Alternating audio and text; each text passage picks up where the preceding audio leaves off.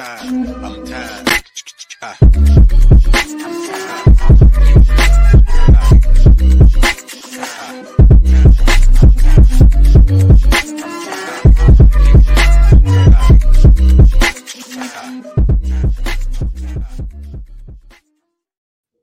Hare Krishna, everyone. You are listening to the late morning program with Namras, the number one Hare Krishna podcast in the world.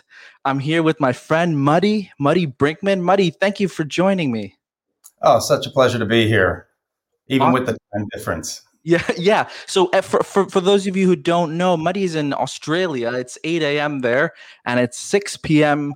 Eastern in in uh, New Jersey over here. So uh, I'm just super excited to talk to Madi about his uh, his journey in uh, the the Hare Krishna movement, as well as more in particular talking about uh, journey with kirtan and how he recorded kirtan, various kirtans with various uh, devotees, well known devotees, and then ultimately, kind of the pinnacle of that being for, for the pinnacle in the past few years, the going to the Grammys. So we're going to talk about that as well.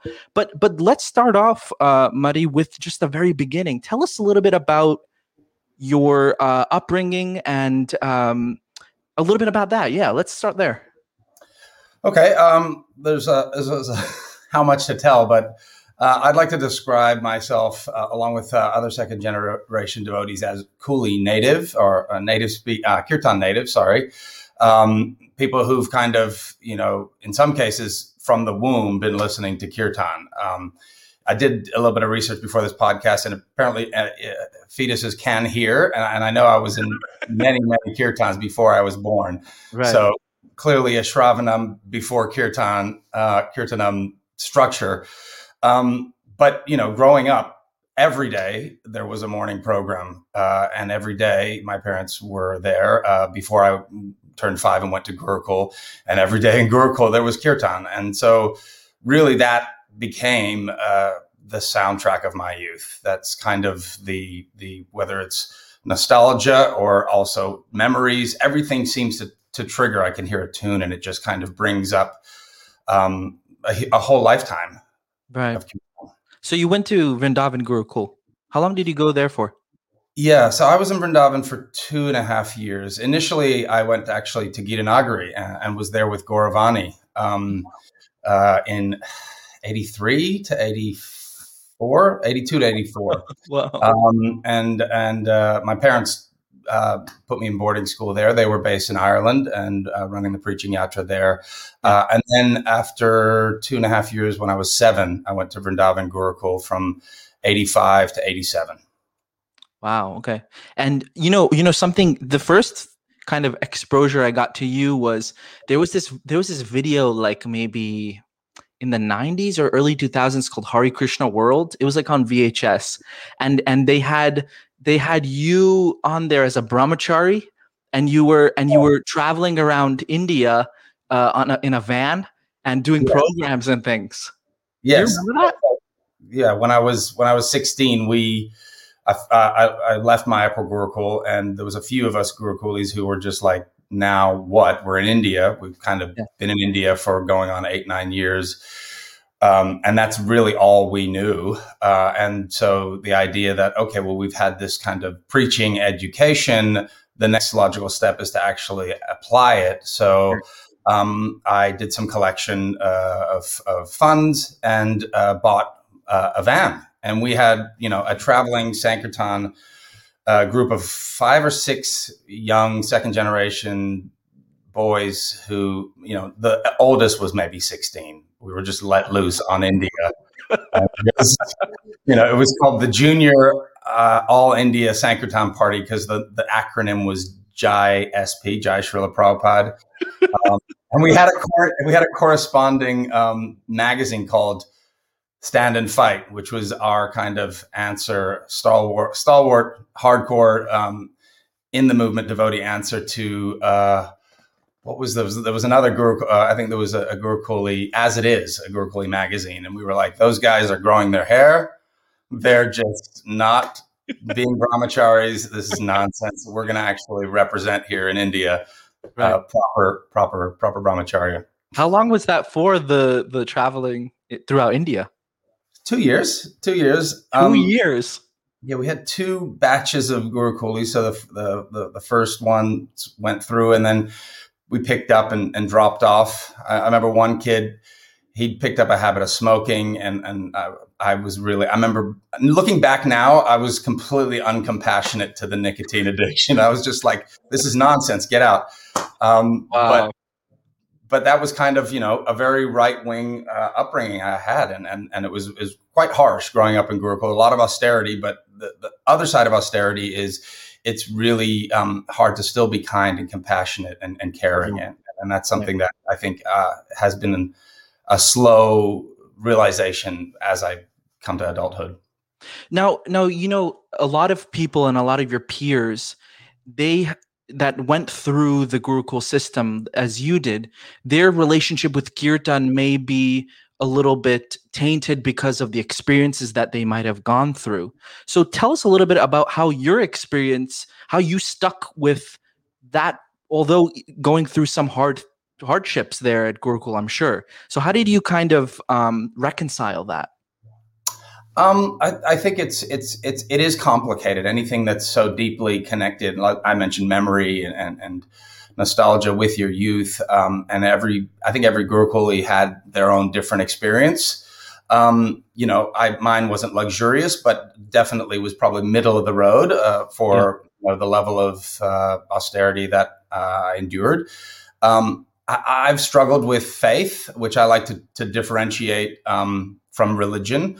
Uh, faith is more about your personal connection with God, and, and religion uh, implies the rules and regulations that sometimes can be interpreted in, in ways that are not godly. Um, so I think for us, and a lot of Gurukulis I know, you know, even if they are are not, their faith is kind of dim or on pilot light, if we can say. light, yeah. You know, a lot of them still will show up. If you're wondering why you still see, you know, Guru Gurukuli showing up at the Sunday feast, that that that that is the, the you know the cultural components of Prashadam right. and Kirtan, and and that's our festivals. You know, I mean, some yeah. may adopt Halloween, but you know, Janmashtami, that was like Diwali, they were the big festivals and markers of our of our youth, and and a lot of people, even if they've strayed uh, from the faith side of things, really still um, feel a connection to that. Mm. And I with, with kirtan has always been something that you know whether I've been you know in a in a phase of you know fringy or blue pidge, I've always maintained a, a positive uh, love of kirtan. Yeah, I mean that's that's that's something that's like a I wouldn't say it's a phenomenon, but it's something that's very ingrained in the second generation is the kirtan aspect of, of, of just being very attracted to it, being very good at it in artistically and musically, but, but also a lot of faith. I would say faith in the, in, in the holy name and, and that this kind of transcends over everything else. That's, that's a really good point. Uh, when did you start kind of recording kirtan. I know this you know as we come into the next part of the you know later parts of the conversation about the grammys and things but when did you start recording? Like you said maybe in vrindavan you were you know Aindra prabhu was there as well. Tell us a little bit about that. Yeah um so first to preface uh, uh you know my actual as a lead recording artist never really i don't even know if it's still fully blossomed but i've always been kind of in a supporting role um, right. And I think partly, you know, going back to Gurukulis being good at at kirtan or really having an affinity, even if they don't understand why. Um, there wasn't a big varsity sports component. You might play some kabaddi, you might get a football, but really the jocks of Gurukul were able to show their prowess with their skills on Mridanga. And if you know had someone like Sri Sham or Bahulaswa, and they were really just able to shred on the drum, uh, you know, they were the gods of Gurukul. And I, and I think really, you know, there was a sense of uh, you know accomplishment and status that was tied to being able to be expert at mridanga and harmonium mm. um, and so i have never been able to play harmonium uh, but i was quite excited about mridanga which um, when we were after my Gurukul uh, in Vrindavan, I, I, would play with Aindra uh, in the um, 24 hour kirtans for, for parts. And I was felt very fortunate. I think I think that you can connect most uh, modern gurukulis to having some connection at some point to 24 hour kirtan. That's really, right. you know, uh, a touchstone and birthplace of the kind of transition from, you know, live temple performance kirtan to hang on, we've got to record something. Um, and I, I, remember, you know, I would play, and, and and I think it was Vrindavan Mellows three. Aindra was recording, and and he and he put, called me over and he said, "We're going to do some recording tonight." You know, and I was like, "Great, let's." Uh, my mridanga skills are so incredible. We're peak performance uh, right now. I'm ready. Let's just put this down for posterity. Right. Like, You're not playing mridanga.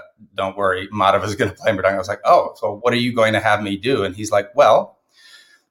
it's quite loud and noisy in India.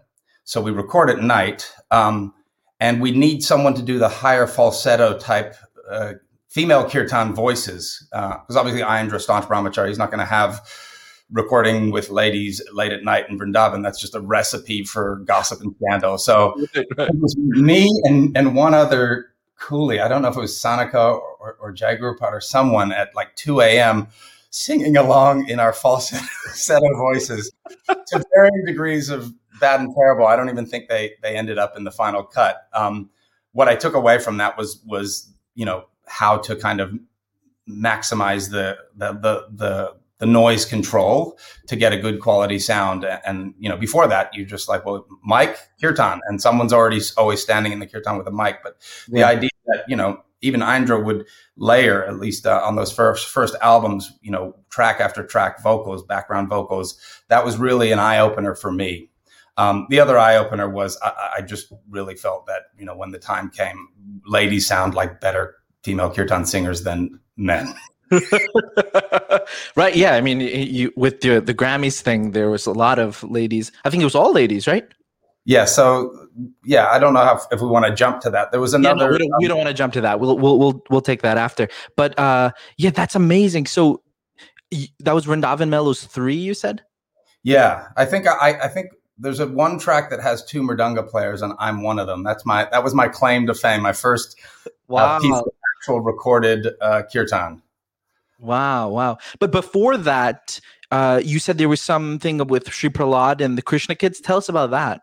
Yeah. So um, I went to Gitanagari first for two and a half years, then Vrindavan two and a half years, and around 87 went back to Ireland. Um, and it, I was there for until 1990. Uh, and I went to public school, which was a huge, you know, culture shock trying to go with a Sikha and an, in an Indian accent, because that was the accent I had by that point to, right. you know, farmers school where everyone's just really, you know, either Catholic or Protestant. And they're like, what are you? You know, are you, I was like, well, we're Hare Krishna. We're like Catholic Hare Krishna. the right answer is you're a Catholic Hare Krishna if you're coming on this school bus. Right. Um, but wow. it, was a, it, was a, strange time. Uh, and also we were, I, I, had a lot of time to watch ITV videos. And there was this video that came out about um, Sri Prahlad and the, and the Krishna kids. Um, it seems like so distant, but that whole Iron Curtain, it was before the wall came down.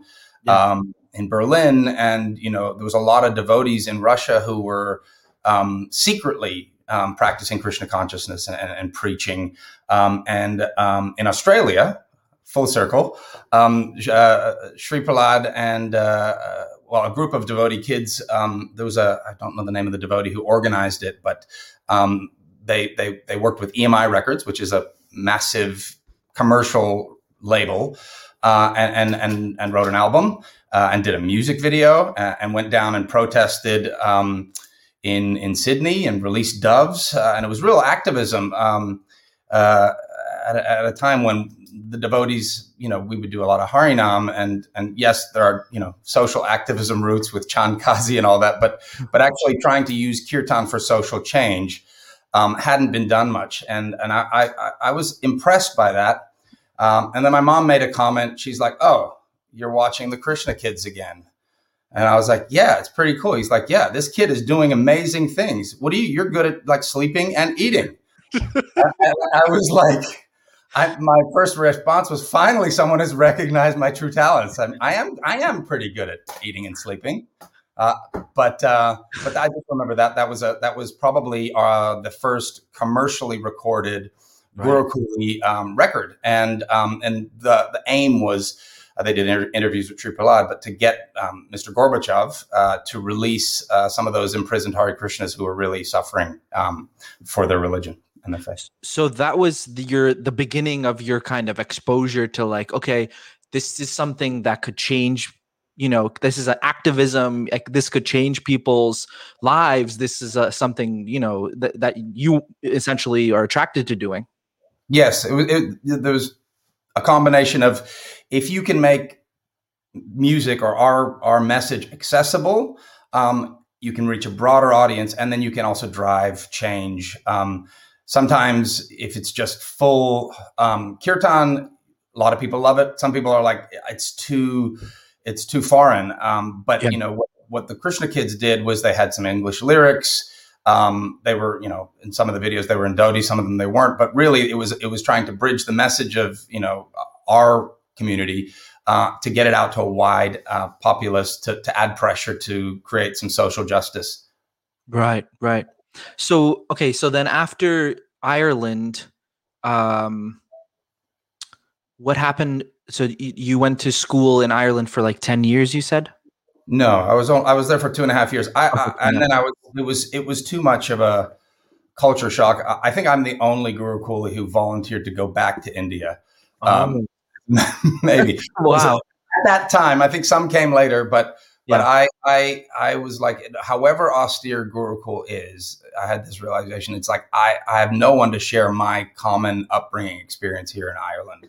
Yeah. Um, and it's lonely and and and even if you're if you're suffering or you're feeling some austerity there is um, something about having other people uh, feeling that experience as well and, and, and i kind of when people try to explain you know un- understand why second generation gurukulis are we're reuniting and we're descending on kartik every year and right. well you just saw each other six months ago but well they'll do like the Rath Yatra circuit to keep in touch it, it really is that that experience that was so foreign and intense that that bonded them, uh, mm. and, and mm. they maintained those connections because of that shared experience and that that shared outlook. Even if you have nothing else in common, you could say, "Hey, this prasadam, this Ekadashi prasadam is is amazing," or "Hey, we can rate it on a scale of one to ten, and I've had better." wow so you went so I, I i yeah i hear that from so many people just that kind of going back into like karmi society wise it's just like a very difficult thing and especially if you're in a, such a place where there's no there's like no you know there's no there's no there's no one different everyone's kind of the same and you know like how you were saying about the catholics and protestants Hare Krishna catholics i mean wow that's that must have been a very hard experience so then you went back to india and how and then how long were you there again for until you were 16 or older? From, from 1990 to 95. So okay. I left India when I was 18. Right. Uh, I went back when I was 12. So 90 to 95, I was there uh, in in Mayapur initially for two years, uh, and then um, we went to Vrindavan briefly when my parents moved back, and then I went back to Mayapur until 90, 93 is when I, I left Mayapur Gurukul. And then what did you do after that? That was when we did the Junior All India Sankirtan party, where okay we had a van. We would travel around. We would drive to you know Pune, Goa, Mangalore, Bangalore. Um, just it, it, seems you know unbelievable that yeah, some sixteen year olds, one of them who driving the bus. I learned to drive on one of these Tata 608 buses on Chatikara Road. Um, and and and there was no driving test, so they just you pay and you get licensed. So then think about every every car on the road that's coming at you has no training, and it's just one rule: don't die. Uh, and so so I was here responsible for four or five other kids. Um, but it was kind of amazing. We were completely free to, to, to figure it out. We had a book table with wow. various different things from Ras Bihari Lal. Um, Borijan Sanjay Gurupad was expert at manning the table. Um, we would we had these big walks that we would you know roll up and cook prasadam and distribute um, wherever we went, and then usually we would try to get in and, and, and with the local temple arrange for a college university program where we would distribute prasadam, we would do some kirtan, and then I think Jai Gurupad and I would do the Traveler's Nightmare uh, pantomime. Um, oh wow! Wow, the, the, they weren't sure what is this, you know, American boys doing strange pantomime um, in a language they didn't really understand. And this is the time when there there's no like Google Maps. Like you're just no, you're we just, had a map, and we had one person on, on the passenger seat whose job it was to make sure we didn't get lost. Uh, and then we would get lost, and then you would ask someone for directions, and they would say yes. And this was really that rule. I think I I remembered from Gurukul that Prabhupada said, if you're asking directions, ask three people. Right. And if, if three people say that's the way, then go. Because in India, there's a little bit of a lackadaisical go that way. And that just means, you know, I don't know if it means go away or if it is the way or if it's a circuitous way. so, so we got lost a lot. Um, we slept sometimes by the side of the road, sometimes by beautiful beach in, in Goa. Um, but we, we, we would travel all the way around India and, and trying to give out books um, and, and, and preach. And then when that came to an end, what did you do after that? So I moved to uh, America when I was 18. Um, so, and again, I, I by then had this Indian accent. I was fresh out of, fresh out of like Vrindavan Mayapur. Like I showed up at the gas station and I was waiting, and then I got went in and complained. It was like nobody is pumping my gas, and they were like, "Oh, you self serve," and just just that simple, just so much to learn that I was like, your your petrol station is useless. I'm going to take my business elsewhere. And they were like, mm, you're waiting for your Dobie or something, someone to serve you. You need to start pulling up your socks and taking care of yourself. Wow. And then did you go to university when you came back, or what did what was what did you do when you came back to America?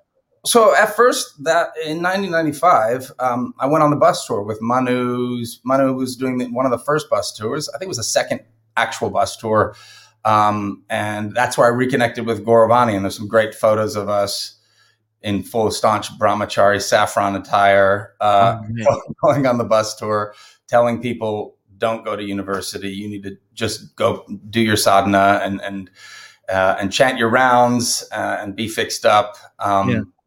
And so it was, you know, that was where I lived on Watseka Avenue uh, for a long time, even as I kind of branched out from um, straight living in the temple in Madhav Maharaj's ashram uh, to going to university. I met um, Aniruddha, who is Pradyumna's son. Right. He, he was studying at Santa Monica College, and he said, whatever you want to do, um, at least know what you don't know. And, and, and, and learn the education and, and culture that is in the outside world. Of course, you can always go back to India. You know that world, but you know, in the event that you want to live uh, and engage in in uh, in Western society, you need to have an education, and you need to also, you know, you've had Vedic maths. You might need to actually pre-algebra, statistics, get a bit more mainstream maths, depending on what you want to major in. So um, it, I spent five years doing two years of GE credits at Santa Monica because it was such a stretch. You know, I've been kind of yeah. Encino man. Um, living in a cow dung hut and learning Vedic maths and, you know, from memory reciting things. And, wow. and now homework, there's, you know, papers that are due. Um, but then I, I, I, I uh, oh, so sorry. The other, the other thing he gave me as advice was make sure you get all A's. He's like, if you can get all A's, you can then leverage a scholarship. And that's partly right. why I took five years is to, I would take easy classes and then a couple hard ones so that I could maintain a, like a 4.0 GPA. Um, I got one B, so I didn't I didn't have a 4.0, but then I, I, I leveraged a scholarship at University of Southern California where I majored in film production. So that so just talking to Aniruddha, that's what kind of changed your mindset because you were coming from a uh, like a very staunch brahmachari, like no, you know, schools or slaughterhouse and things like that. So that just changed your mind. Like, okay, I should spend five years doing, you know, all this kind of whatever, uh, you know, kind of mundane kind of education. No, I think it was it was a it was a, a, a variety of factors. I just remember that specifically happened, but I mean, so much about people's mentality and where you are in life has to do a lot with your surroundings. Um, and and I think uh, at one point Madhav Maharaj left the movement, and so we didn't have a place to stay. Uh, and uh, and then Gauravani uh, moved back to DC, um, and so then you know you're kind of now not having an anchor or touchstone um, and so, kind of going back to university was a uh, a way to get some learning done, um, but also the Pell grants allowed for people that the government would pay you some grant to support yourself. Um, there was not a very short resume that I had coming out of Vrindavan. There was nothing. I, I didn't have any entry level employable skills. I, yeah. I, remember taking one job and then they asked after six weeks if they could reduce my pay, which is probably why, well, this is not a raise. This is a lowering of the pay, and then now wow. the next application, the starting pay will be lower, uh, higher than the ending pay, and then I'll have questions. So uh, it was a way to kind of have some sort of um, financial income while yeah. also learning. Um, so it was, it's it's a great program, and, and, it allowed me to slowly kind of cross beyond the comfort zone of just staying on Watseka Avenue. Mm. Uh, and of course of that, I mean, I think when I started, I didn't know I was going to major in film. I was just like, this is, I'll get the GE requirements and see how I feel. Um, and, and as, as time went on and I, I, took six months off and traveled around Europe, uh, but uh, eventually it kind of crystallized that, well, if I'm going to finish this, uh, with a degree, I'd probably want to do something that I would enjoy. And um, so I, I majored in film production. What was your end goal like doing film? I, I know it's something you enjoyed, but did you want to be a director, or producer, or? Um, I gotta say, I I really hadn't thought about it. I'd seen a oh, movie okay. where you know uh, called Swingers, uh, and, and it was about these two guys who just were didn't do much, but just told people they were producers, and I was like, that that's a great job. It's it sounds respectable. We don't know what they actually do. Uh, so I thought, okay, I'll go, I'll go, I'll go do, I'll go do, I'll get a, a degree in producing. Um, they didn't have a degree in producing in undergrad, so I was like, production, producing sounds similar. Production's completely different. It's actually making the the, the project, um, you know, with camera and writing. And so I, I I did that degree and really enjoyed it. And and coming out of film school, most kids they they believe they are going to be the next Spielberg or or right. or you know when really to put bread on the table or or grains in the cupboard, you need to get any job that'll that'll hire you. And with no no experience yeah. not being a genius, I, I went into the production route. So what and what was your relationship with kirtan at this point in your life as just now you were out of India and you were you were just a you're just a gurukuli who was kind of going around the in in uh you know the bus tour and things so what was your relationship like that with kirtan um well I st- I I lived still on Watseka Avenue. So right, okay, right across the road. So whether it was eight o'clock bhajans or for festivals, uh, the Gurukulis always had a tradition. I think Mandali Bhadra started it of having one night a week where where they would come and it was you know kind of a judgment free just come and, and share kirtan together. So i was always uh, tethered to say um, to, to kirtan in that regard. Um, uh, and then obviously, it, you know, every year at Rath Yatra in LA, it's, it's a it's a it's a great time because there's a lot a lot of Gurukulis would come, and, and they, there was always Subhadra's cart was dedicated to Vaishnav youth to, to have that cart where you could you know sing. Um, and then you know occasionally I you know I would join a Harinam, but I think as I got more and more kind of conscious that if someone at school or work saw me on a Harinam, that might be an awkward conversation. Right. So I saved it for for Rath Yatra and and and Bhajan nights. Right. And so after film school, when you were done with that, what did you do? Right. So there is a little. So I finished my GE requirements and applied to all the um, the universities um, for scholarships and, and entry. Um, but there was a a um, a six month or maybe it was a yeah six month window, maybe a bit more um, before you know I was going to go to school in the fall. Um, in between all my kind of school years at Santa Monica College, I would I did a lot of theatrical productions, devotee theatrical productions. We did uh, Shiva and Daksha. We did Nrsingadev play. I flew to Indi- England and um, with the devotees there, we did a um, Ram Rai. A, a, it was like a South Indian poets. Um, i should know this, but uh, re- retelling of the Ramayana. And we we performed in in you know Stratford upon Avon and, and British theaters, you know the home of theater. Wow. Um, uh, and then after that, I, I lived with Gauravani for um, a, a, little while, uh, partly because um, one of the theatrical shows we did in 2000 and I want to say two was Burnt Ladu.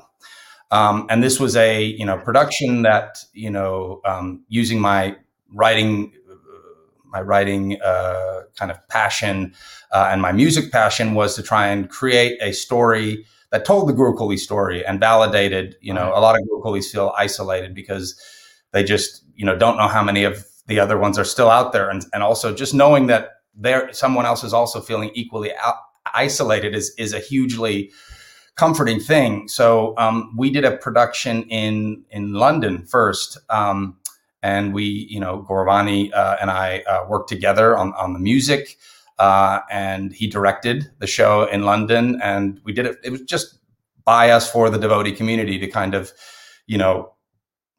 Memorialize some of our shared experiences, but also for some of the devotees who came later, who you know may not be aware of who these hairy guys who are corralling the mridanga on Sunday feasts, kirtans are, you know, this is a little bit of the history.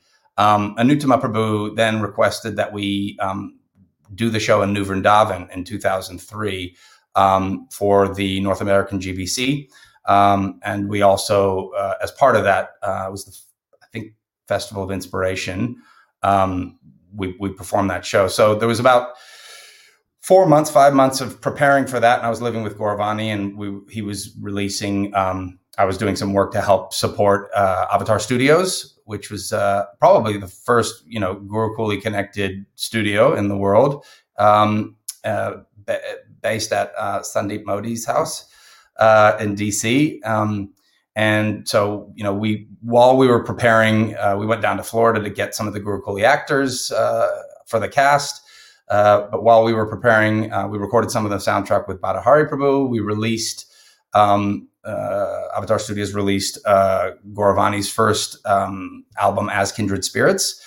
Um, you know, there had been a tape version, but this was a much more polished, realized version of an, an official commercial commercial release. Uh, we also um, worked with Ramya, um, and, and Gauravani produced Ramya's CD uh, her her I think it's her debut album, uh, and then we had Gaurangi who joined us as cast, uh, but had over the years done had a, a, music career of her own, which had you know some devotional songs, and we kind of did a greatest devotional hits album uh, called Radhe Sham. So that was my first you know opportunity on the kind of how do you work with wrangling a bunch of different elements.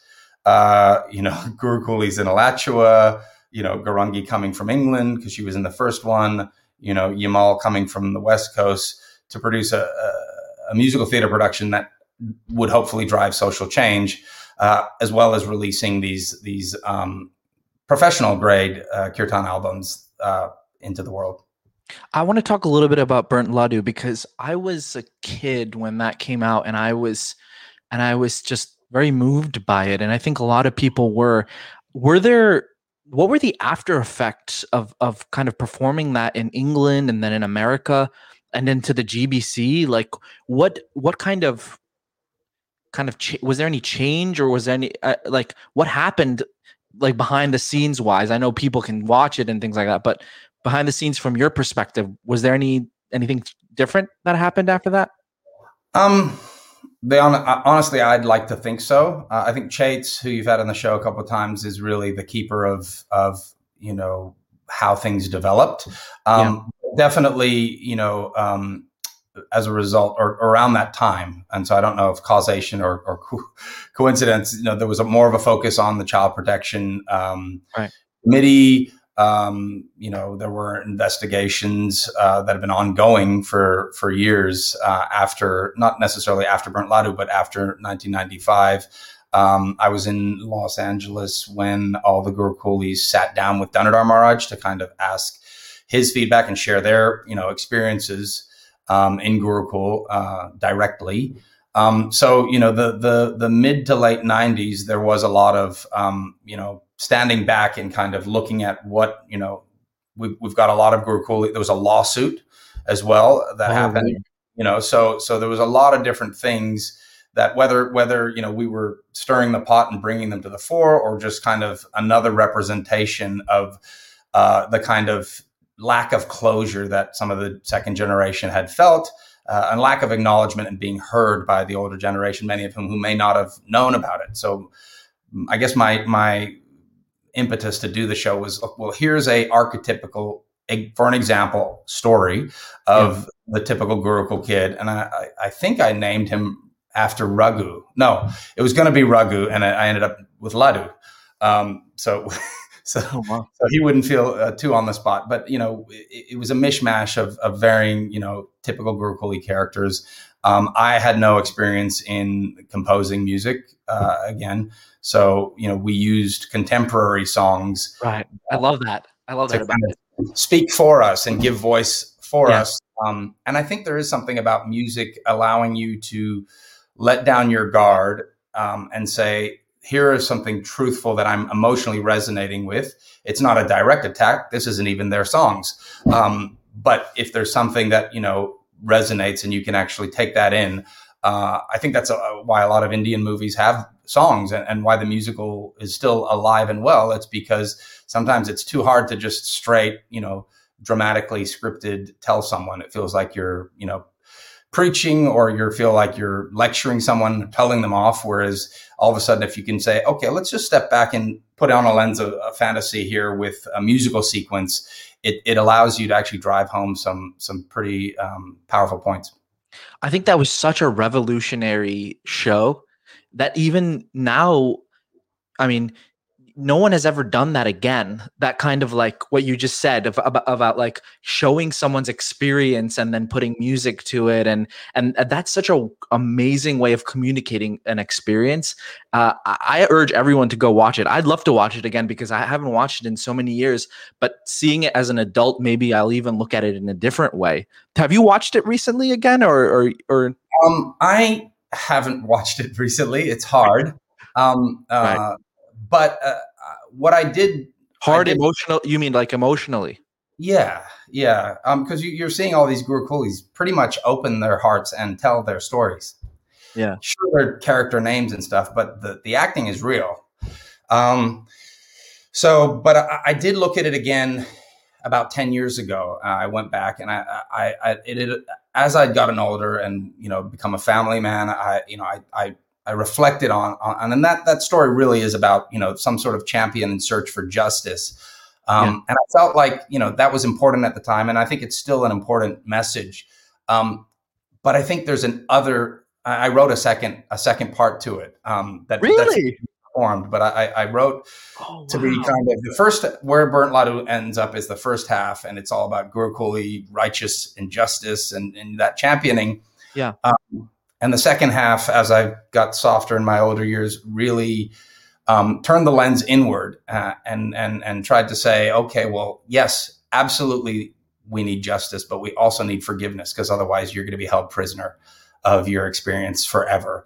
So, you know, whether it's for selfish reasons or not, um, and whether it's forgiving yourself or forgiving the people who've harmed you and not giving them the power to control how you emotionally respond in positive uh, new relationships uh, yeah. I think that that's a really important step. Yes, you need the acknowledgement that this has happened. You you know otherwise you feel um, discounted. But the other part of it is is working to to find some forgiveness. It's the strongest thing you can do.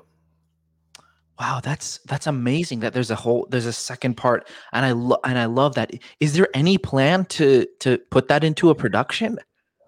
Um, I, I would love to someday. Uh, you know, I think it, eh, I've tried to get other people to uh, it's just, uh, I think we had a, a, brief chat earlier about, you know, these productions, uh, and I don't know how to like, you know, do them part time. You basically, yeah. Uh, and this will kind of lead into a later part of our discussion is, I kind of get uh, completely lost, and, and that's okay when you're uh, a single bachelor and you are just going to be lost in your artistic project. But um, yeah. it, it's really hard to to dedicate the work uh, and time with actors and producing a show like that and and at the same time be present for your family. Right. Definitely. Yeah definitely. That's that's something i struggle with as well. I, that's fa- family and then also your artistic uh, ventures it's it's hard to mix those things. But so so okay so then then after um you were film school and you you you, you i assume you got a job working somewhere Yes, I um actually, uh, you know, I while I was still in film school, I met my later to become wife. Oh, uh, she's from Australia. I'd actually um, went to school with her brothers in in Mayapur Gurukul, and uh, okay. anyway, long story. We wrote letters for about several years. I met her when I was thirteen. Um, oh. and we finally reconnected uh, in my, in, I think it was 25 or 26. Uh, and she moved to America my last year in college um, and did, you know, she was finishing her PhD in psychology and I was finishing my bachelor's in film production. Um, and she couldn't work legally in uh, America. I couldn't work legally in Australia. So we moved when I graduated to London for about a year and a half. Uh, and I worked for what was then the Weinstein Co. slash Miramax UK um, for as an intern uh, for several months, um, and then ultimately uh, we we got married and moved back to the US. Uh, okay. Whatever brahmachari or gurukuli fears I had of of getting married uh, were I felt like it can't be as bad as living in London during the winter. It's, I, like I am, I am ready to commit. London will get you to commit, man. Right, right. Uh, so and so then when was the next kind of um pro- kirtan project that you went into after that uh, i think i kind of was on a pilot light. You know, uh, I think once uh, first I was just starting my career and uh, you know working on independent production um, uh, uh, for about five years, and then uh, then I became a parent and had my daughter. Um, and and and throughout that time, there was a wonderful, wonderful kirtan years coming in, out with um, incredibly ambitious projects. The Hanuman were touring. the Mayapuris were out. You know, Jahnavi was making music already. Um, and and and so part of me was like, well, I don't really, as a mridanga player slash female falsetto uh, singer, uh, or Aindra's background, I, I, you know, what can I do? What would I be able to do that that isn't, you know, I would actually, you know, I, I, I would tell people if they say, oh, do you have a, they'd hear me sing kirtan, do you have an album? I was like, well, go listen to As Kindred Spirits. That would be right. the pinnacle of what I would love to, to, to aspire to, but you know, that's there. So I don't really have anything to add to the conversation. Mm. Um, and so I would just, was just purely a live kirtan devotee for Rath Yatras. And, and, and even while we were, we, we moved, you know, five minute drive from the temple. So e- even though evening bhajans, I would still be there. Uh, and, uh, and then eventually after my daughter was one, um, my wife had the idea. She said, well, you know, what about a kirtan album that, you know, we've got a daughter, we can do something for female empowerment. We had been sponsoring a couple girls at Sandipani Muni School in Vrindavan for a couple years, um, but it just felt like such a small effort uh, compared to what the need was. Yeah. Um, and so, you know, the idea of of doing something that you know collaborated with a lot of my friends who I'd done kirtan with, like Achyuta Gopi and Gaurangi, many of whom, you know, have family commitments of their own and may not be able to do a whole album, um, but could do a song um, as a way of, you know, creating a, a musical allegory, a song, uh, an album of duets that would, you know, have male and female voices working together in in, in concert in harmony. Uh, but then to also you know raise the money up front so that any any profits that came from that album could then go to support education for girls at Sandipani Muni School um, in Vrindavan, India. A way to kind of give back to the tradition of kirtan that I came from. And so you that was your wife's idea. Yes. I, I, I'm not sure if she, looking back she'd say do it again because I was literally gone for or distracted. I will say for a couple years. Um, right. um, but but it was an incredible, you know, once in a lifetime experience. We we do I again knew nothing about crowdfunding uh, to raise money. We didn't want to wait for money to come in. We wanted as soon as the album went on sale for money to go to Vrindavan. Um, I knew nothing about recording.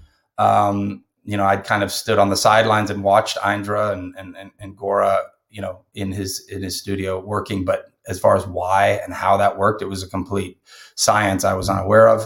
Um, and so we, you, you would remember in in uh, April 2014, we launched this crowdfund campaign back before crowdfund campaigns were like now there's one every every minute. Right, um, right.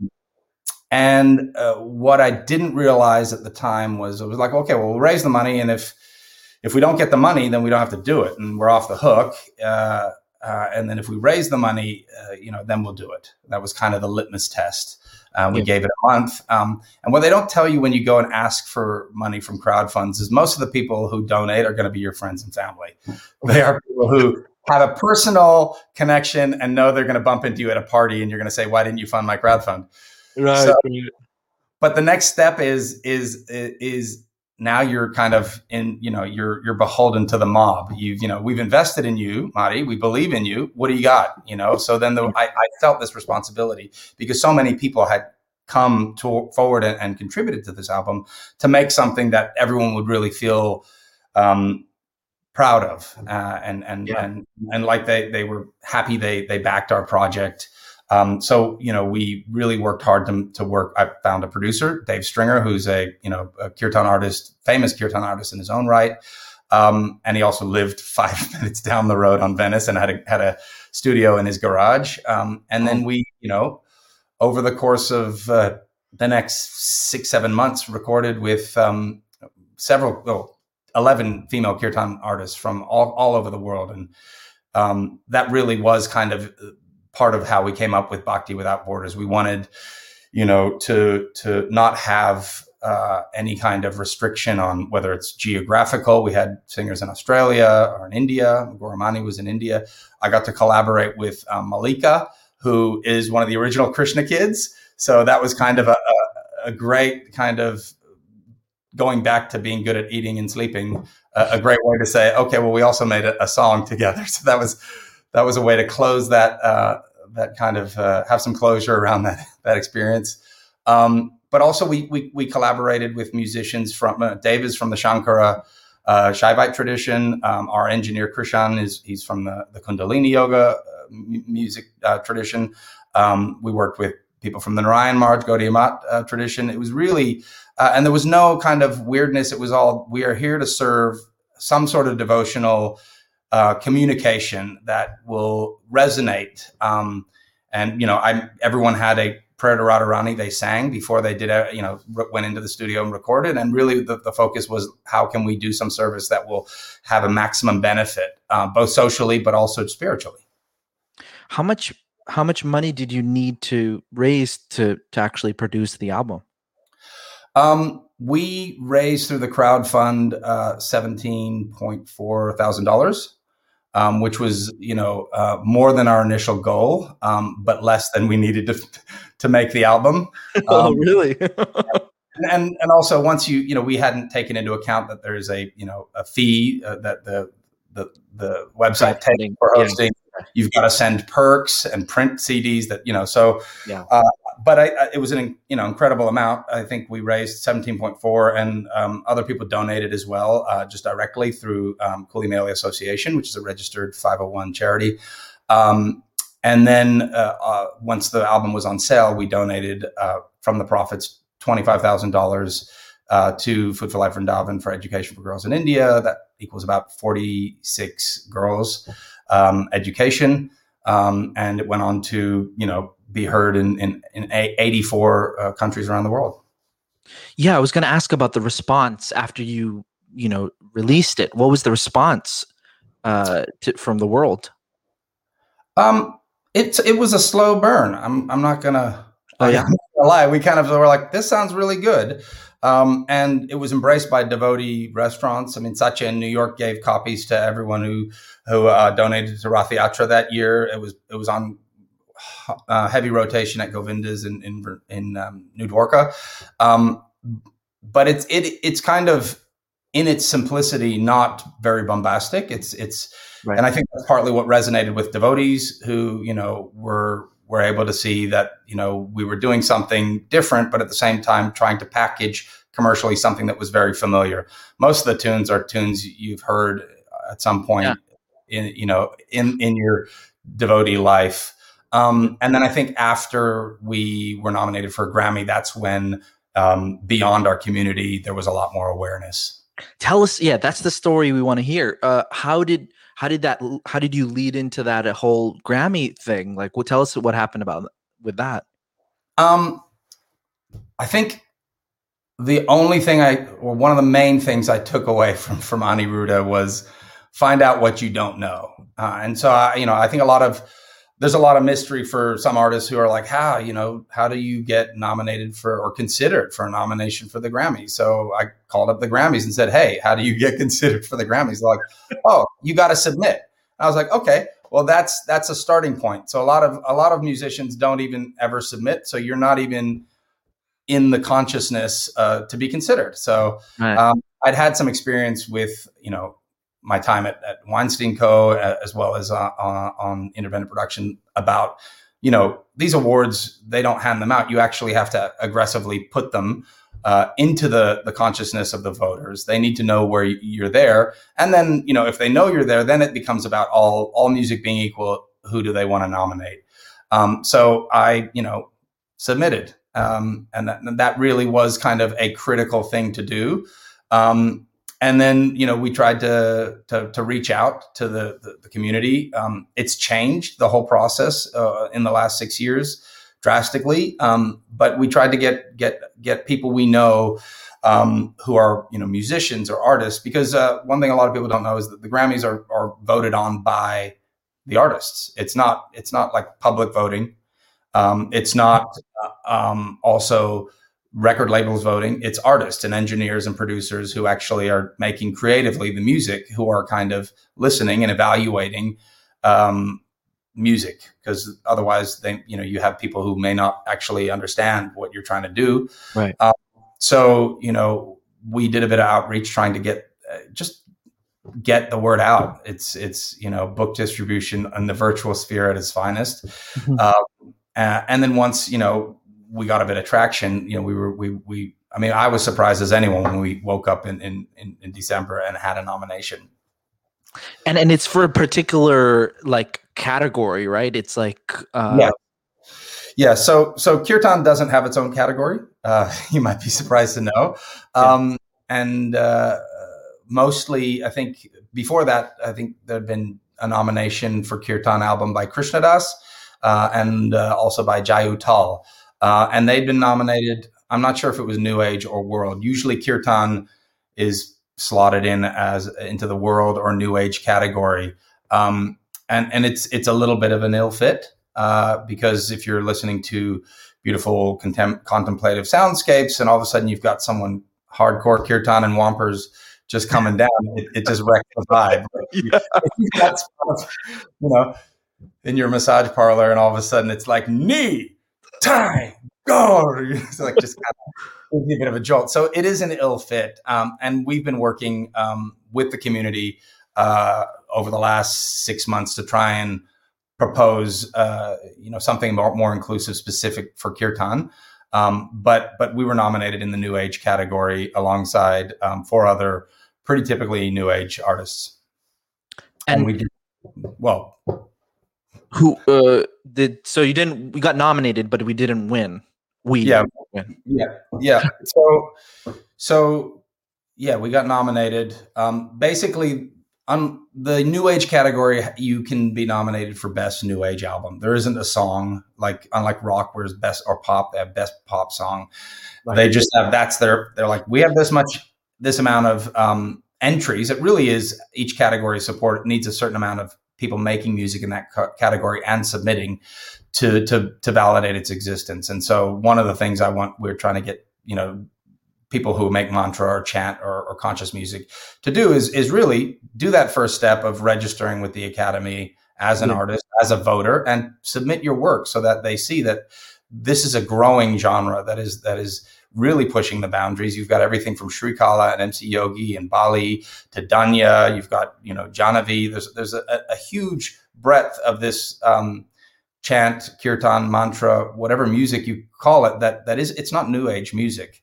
Um, so we've been doing some advocacy to try and try and change that. Um, and, and, hopefully that work will benefit, you know, the the devotee artists uh, or any of the artists in in that that genre to to be find some recognition uh, of the tradition, but also uh, it, it, flows on into you know how people view and audiences can uh, search for music on Spotify. It's it's a it's a huge um, in, influencer in how people I, look at your look for your music.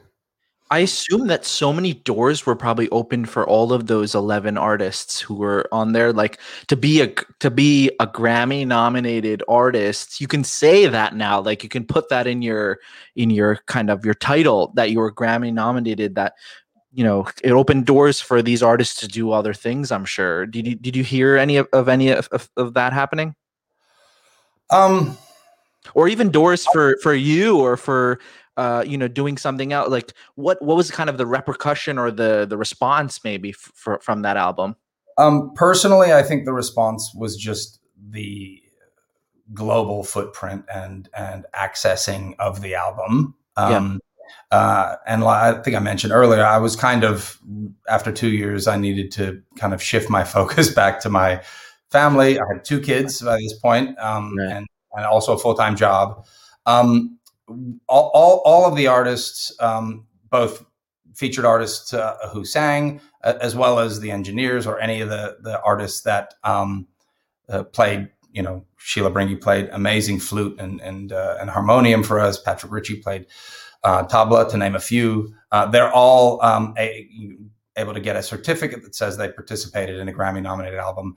Um, I followed up with how much uh, it is they've actually taken advantage of that as a calling card. Um, but I have seen definitely um, at least a third to half of them uh, have continued to make music, uh, and we'll mention it because it's a great you know um, it's a, it's a great thing that that we've we've we've taken a tradition that is from the streets of you know Navadweep, uh, you know through Vrindavan uh, and, and, and taken it to uh, audiences that uh, listen to Kendrick Lamar or Anoushka Shankar or yeah. or any any of the mainstream music. So uh, we not only uh, are excited that that we've we've created this this recognition through the, the nomination, but also um, really encourage people to to continue to to push that work both through the audiences, but also through um, the academy. Wow, that's really cool. I want to ask you about um, your more recent projects and also about how kirtan has or music even has changed in the more recent years, but. Before that, we have our first commercial uh, on the late morning program. So, um, I'm just going to share my screen here and let's see if I can get that. For some reason, it's not. Okay, let's just look at this. So, um, sorry to do this. I, I didn't prepare this well enough, but I'll drag this over here. Okay, so Hare Krishna Bhakti friends, this is a message from the Bhumi Project. We're an aspiring off the grid, self sustainable ahimsa farm and yoga retreat center on 350 acres of pasture and mountainscape in rural North Carolina. We are hosting our first Bhakti immersion retreat this Memorial Day weekend. As you're all already aware, the late morning program with Namras audience are some of the most intelligent and thoughtful people out there. Thank you. We're all exactly the type of people we want to spend. You're all exactly the type of people we want to spend a weekend with, deepening our devotion to Srila Prabhupada's movement. We have a great group of retreat facilitators featuring Premananda Kirtan Prabhu, Bhakti Power couple Anupama Das and Minna, and the owner of the farm, Sudhajiva Prabhu, will have plenty of personal Prabhupada stories to share as well. Come join us for an entire weekend of chanting, dancing, great outdoors, nature walks, hiking, swimming, campfires, yoga, personal connection, friendship, community, bhakti wisdom, and delicious Ayurvedic cooking. The weekend will feature kirtans, transcendental literature, mostly organic, vegetarian, vegan prasadam, yoga classes, camping, swimming, and plenty of bhakti life hacks. Expect to meet monks, musicians, yogis, philosophers, Indian Gir cows, and a loving, welcoming bhakti family. For more information, please contact Ramdas at yogadascouple at gmail.com. I'm going to put that up on the screen there. Um, for more information, yep. And then uh, the promotional code is late morning program. So go check that out if you're in that area, North Carolina. That's from my friend uh, Ram Das. So let's stop sharing.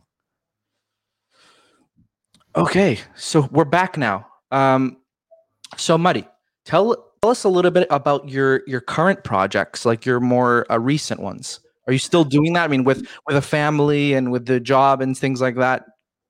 Yeah. Um, well, I wanted to briefly before we because we kind of plugged that I was at the Grammys. I want to tell a kind of a short, funny, oh, yeah.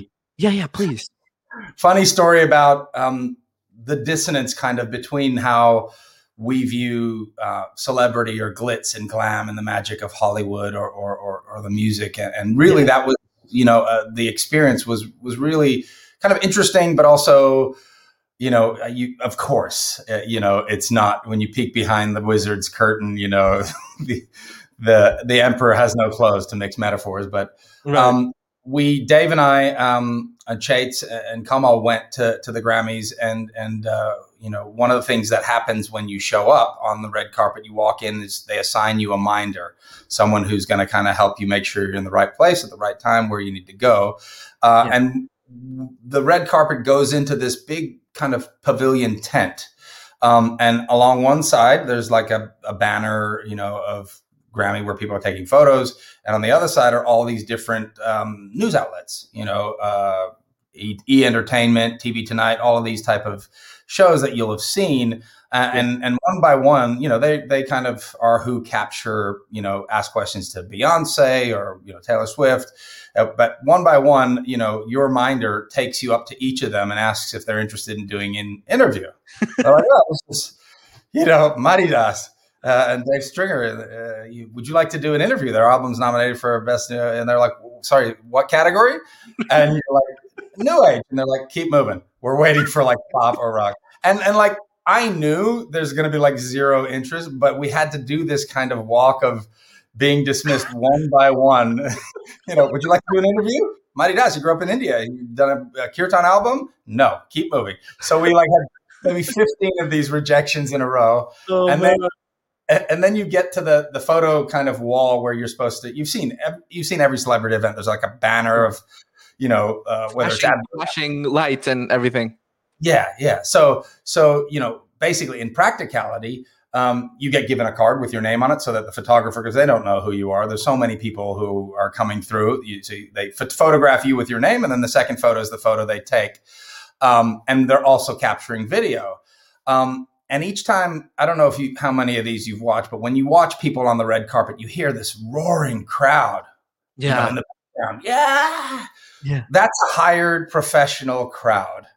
Really? They, a bunch of bleachers and because think about it, otherwise people will, will cheer for, you know, their favorite artist. But then if someone's not popular or obscure, like you're a new age, no one's going to cheer. So, so in between, you know, while the video's rolling and you're on your mark, they, they, hey, that's really great. Whoa, oh my God. And then they stop and then you move on. And while the next guy gets set up, they take a drink of water and there's like an orchestrator who kind of says, and screaming, cheering, excitement, and then, you know, down. Oh. Uh, which was really kind of it encapsulated the whole experience because once we got finished with that we walked out into the and we're still in the parking lot we still had to go over to the to the venue um, and that was really kind of uh, having a film background you kind of knew but it really was just the the the the kind of artifice was kind of hilarious to be there and, and see it happen and, and the same during the show all those people around the catwalk who are dancing well, they're hired extras to dance because anyone who's that close to the stage, you know, in real seats is too important. They're not going to get up and dance. Yeah. So kind of bring them out when someone's going to do a performance. There are all these people dancing, and they're like, back, back, back. Now go back in your seats to the back. And so it was, it was, it was really hilarious and, and, and, and wild. Um, but it also kind of, it, it, it had that kind of, um, digital liquid beauty effect where you know magical facade, but you know, you know, just around the corner there's someone cranking, you know, the the Wizard of Oz voice uh, for, for the magical effect. Did you meet any famous people there? We saw. We were. in, You no, saw them, but we didn't meet anyone super famous. Um, there's a lot of people there, uh, yeah. and and then you know there's the artist section, and then they go. You know, if you get you win, you go backstage, and they have those little interviews backstage. Um, we you know we sat with uh, people in our category and, and some of the other ones in in similar categories like world or American roots even the nomination is just amazing to me because you know you're saying that the it, that the people who vote are the artists and producers and things like that. So even even like you know you're get you're getting the cho- you're chosen from uh, you know how many nominations there were whatever five or six still if there's you know a, a number of not of number of people kind of app, applicants still Bhakti Without Borders was one where like, okay, well, this one's really good. Like, we're still gonna we're gonna nominate this one. That's huge. It is. It is huge, and it's it's also huge because it's it's it's not new age music. So the fact that they said we have five nomination slots, right. you know, in a, in the category of new age, they're like Bhakti Without Borders. It's not new age, but we need to find a way to recognize it, uh, and that we got right. a nomination is is a pretty big deal. What was your reaction when you like woke up and read the email or got the letter or what? Well, we're in a crappy time zone, so I had no one to tell. Like I was like, I had to wait for Dave, to wait for Dave to get off a plane. Um, actually, we met up. He was he his his niece lives down here, and we met up um, a couple maybe a night before or two nights before, and had a talk. And we're like, wouldn't it be wild if like you know when when you land, you know, we've got a nomination, you know, that'd be, you know, we were like, that's crazy. And sure enough, you know, I mean, I, I texted him, but no response because he was in the air. Yeah. Uh, and it was like, okay, well, is this real? Should we double check before we tell anyone? so it was a bit of radio sounds trying to make sure before we kind of publicly, you know, announce our good news that it's, it's, it's really a good thing. Right. But, wow. That's fantastic. That that's that's amazing. I mean, big kudos to you for for doing for taking you know that time to do that, and and you know it's it's a risk that you're taking in the sense of you're you know you're you're away from your family for that time. You're focusing on that. You have a full time job. I can totally understand what you you know what you had to go through in the not exactly what you had to go through but what you had to kind of sacrifice to do that and and i think it's uh i think it's brilliant and i'm you know i'm really interested to hear what you have what you have in store next Yes. Oh, well, 100% kudos to my wife uh, and her family who at, at, at, stages when we had to record or from overall when I was distracted, you know, really kind of holding the fort uh, and being there. So I do want to give a shout out to her. Sure, um, sure. You know, there was a bit of a- apprehension about doing anything after you've you know you've done your first album and it's it's nominated for Grammy and you're like it's just downhill from here. There's a lot of you know the curse of the the, the, the sophomore album. You know how can you top that? What do you do? And I was like, well, maybe it's best if we just kind of a you know I needed to get back to my responsibilities and be with my family and spend some time with them as well as I think we we moved country in in the process. So you know right right submitted for the Grammys in when I was living in LA and had moved to Australia. So, you know, had to fly back for the the awards show. Um, yeah. But I think, you know, we kind of just, I, I made a decision that it was really important um, to spend some time just really, you know, when you move to a new country, getting everyone settled in, getting settled into my job, understanding, you know, making friends, understanding the local cultural landscape. Um, and also had felt like that was that was enough in a sense you know this was an incredible once in a lifetime experience. I got to volunteer with 11 amazing female singers worked with you know an incredibly talented composer and producer and kirtan artist and dave stringer and we we took it all the way to the grammys. So you know how do you how do you follow that? It's it's really you know challenging. Um, but but part of the process what happened was you know having gone through that, I would get ideas. I'm like, this would be an incredible song. This would be, uh, and and I'm not really my a composer at all. I, I basically kind of uh, liken myself to a kirtan DJ, where I'll pick cherry pick. This is the great chorus from this song. Let's bolt it onto the my favorite catchy part of that song, and right. and create a song. Uh, uh a song uh, with Dave because uh, Dave Dave's got a real good ear for arrangements. He's got a great ear for what is accessible um, you know and he kind of comes from a how do we structure this like actual song? So even though the mantras and the melodies are you know authentic to our tradition you know we have verse chorus bridge you know we really because that's if you think about your layperson who's listened to music all their life they're used to hearing heck you start off at some point there's going to be a chorus. At some point we might go back to a second verse chorus. Maybe there'll be a bridge or an instrumental solo. There may be a ride out that'll be different, but most of them have similar pop structure. Yes. Um, and, and, and as a result of that process, I was always, you know, whenever I'd be in kirtan or do kirtan here, would be like, this section of this, uh, this tune is really amazing. And I would just kind of save it on a voice note, stash it somewhere in case someone else wanted to do an album or in the event I did, I was kind of just like, these are, these are ideas that I'll just sit there. And I did that for like four or five years. Wow. um, just kind of parking these ideas so that they wouldn't keep bugging me uh, with the way they kind of work together. Um, and then um, then the pandemic really kind of was a, a game changer wow. um, because it, it opened up a an opportunity where we're all working from home. Yeah. Um, and B, Dave, uh, my producer, is not touring, so he, you know, he was con- he would tour incessantly uh, before the pandemic, but he was now based in LA, uh, working on several projects, his own, and, and producing other other kirtan artists, uh, collaborating, I think, with uh, Vish from the Mayapuris. Um, but but this was I was like, hang on, if this this pandemic has a window here, you know, maybe we can kind of just start meeting weekly and batting ideas back and forth. You know, I've I have, you know, this many songs that I've I've collected, uh, and he, you know, working with him to arrange, you know, how they might sound. We would meet weekly. I would I would I had to learn Pro Tools. So there's my mic in the back there. Oh, Basically, this door opens and I put a blanket and I'm like singing into the corner.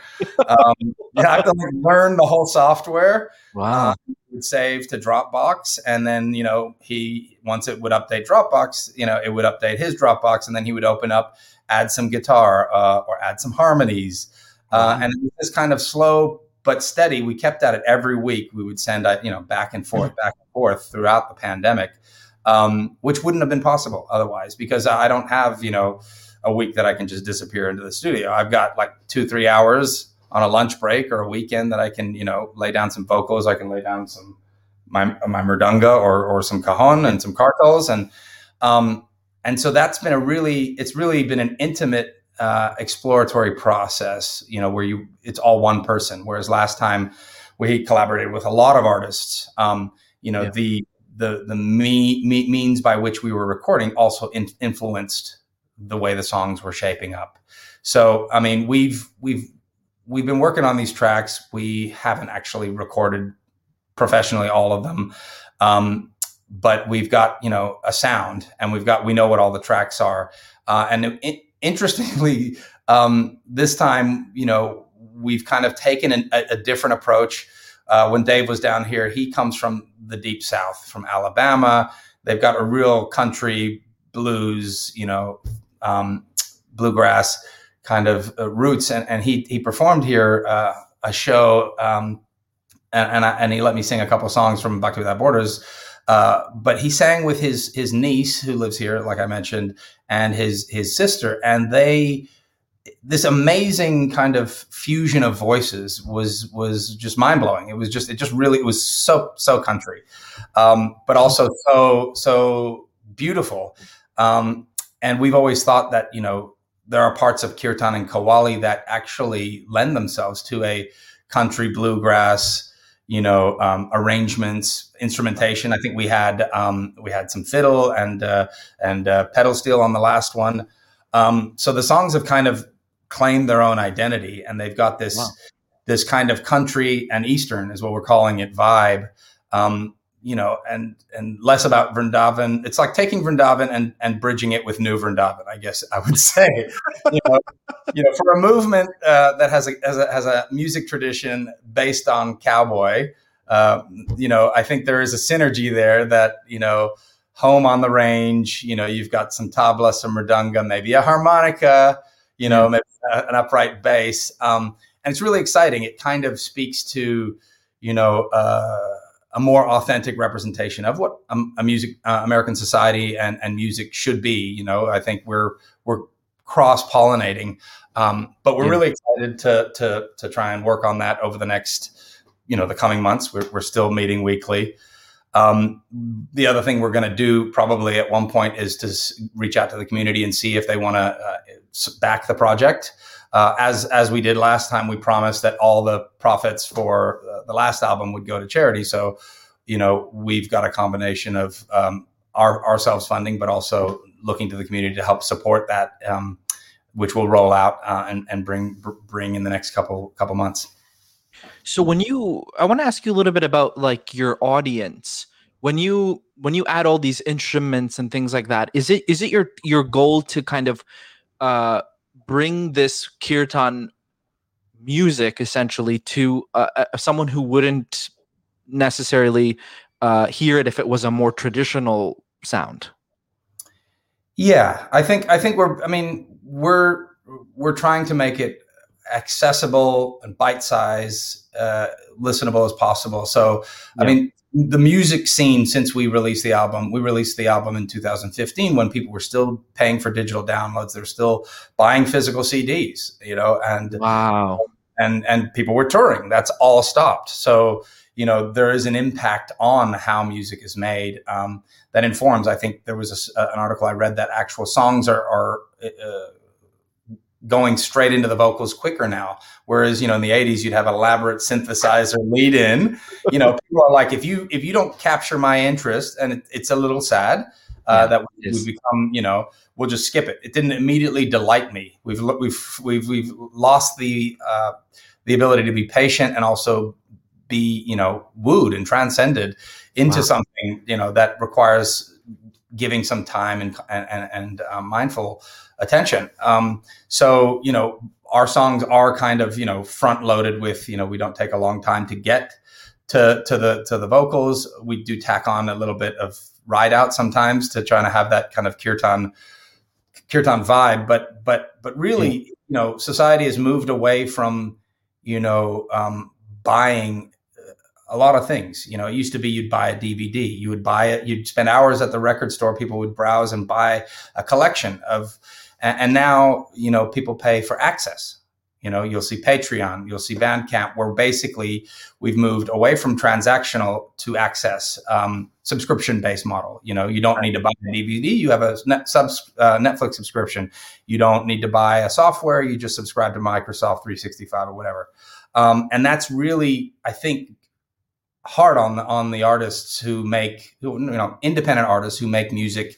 Um, and no longer have access to selling merchandise or um, you know t-shirts or, or uh, at gigs. You know they're, they're, they're, they're, people go to gigs and they're, they're not into actually taking a physical memento. There's nft now where you can own a digital memento of something. Um, you know um, but but but as a result how how do you you know most kirtan artists are you know subsisting on the kindness and generosity and donations of people who want to see that music in the world yeah. um, and that's you know that's as always you know people who have have been um, sharing sacred traditions have subsisted on the, the kindness and generosity um, how to package that in a way that people understand uh, you know when they're being you're, you're, you're competing with you know spotify that'll pay you know a royalty of 0.001 for a stream of, of, songs, I think it will have ultimately an impact on uh, the amount of time artists will be able to, to, to work on making something that actually um, is at a commercial level that will get this. It's a kind of catch 22, you know, well, I didn't have any, I couldn't hire any real musicians. Uh, so I made, I did every part myself. Well, yeah, it sucked. And so no one listened to it. You know, we appreciate your devotion and your faith, but you know, it's not speaking a musical language that anyone really can digest. Um, right. So that's been a really interesting change that's, that's happened.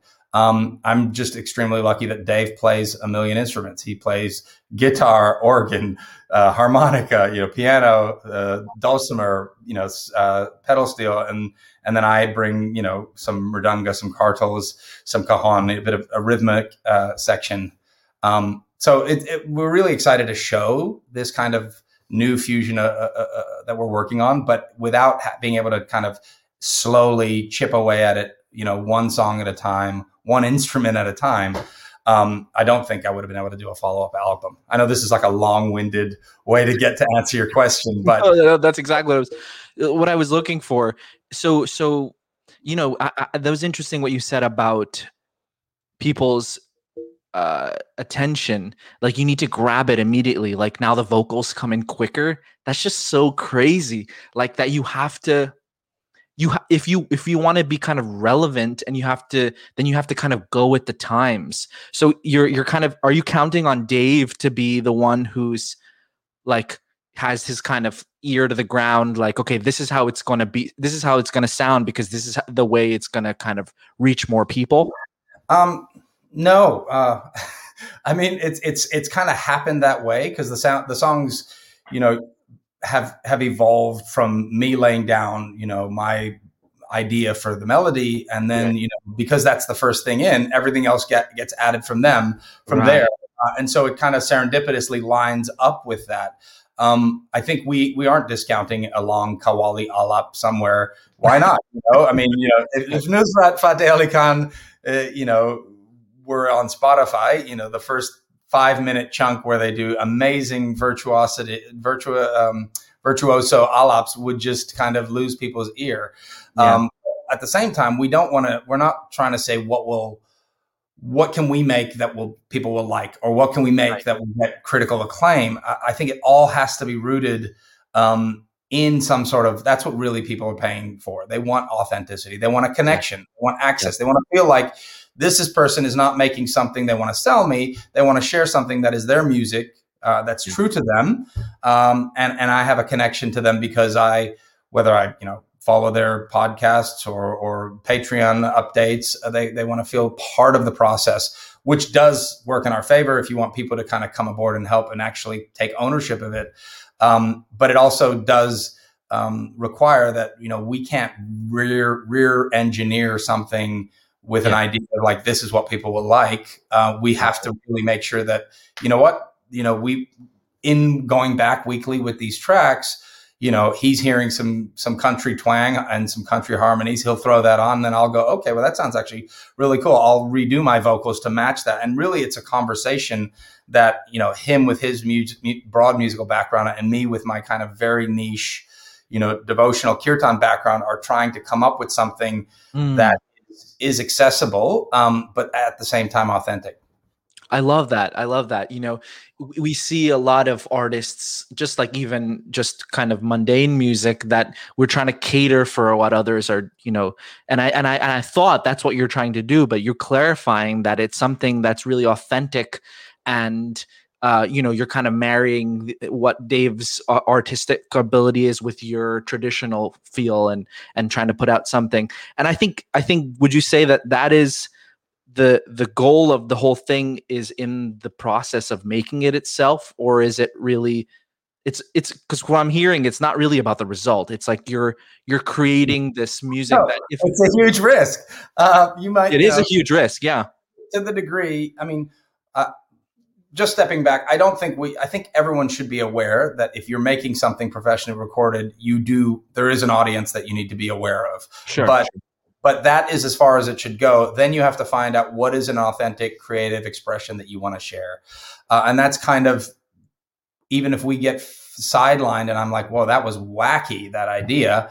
Um, uh, if you can base it in true to our each of our musical traditions or the the, the, the kind of sound we're creating, um, it rings. There's a truthness there, and it doesn't feel like it's some sort of you know um, concoction or some sort of hey, let's do this. You know, it actually is is rooted in you know my whole musical journey, his whole musical journey, um, which is why I, I, think you know when I first thought of an album, I'm like, okay, how are we gonna do you know a bunch of duets again? Because that was my only frame of reference in a pandemic where you know we can't actually fly to get people's rec- recording, um, and so we just focused primarily.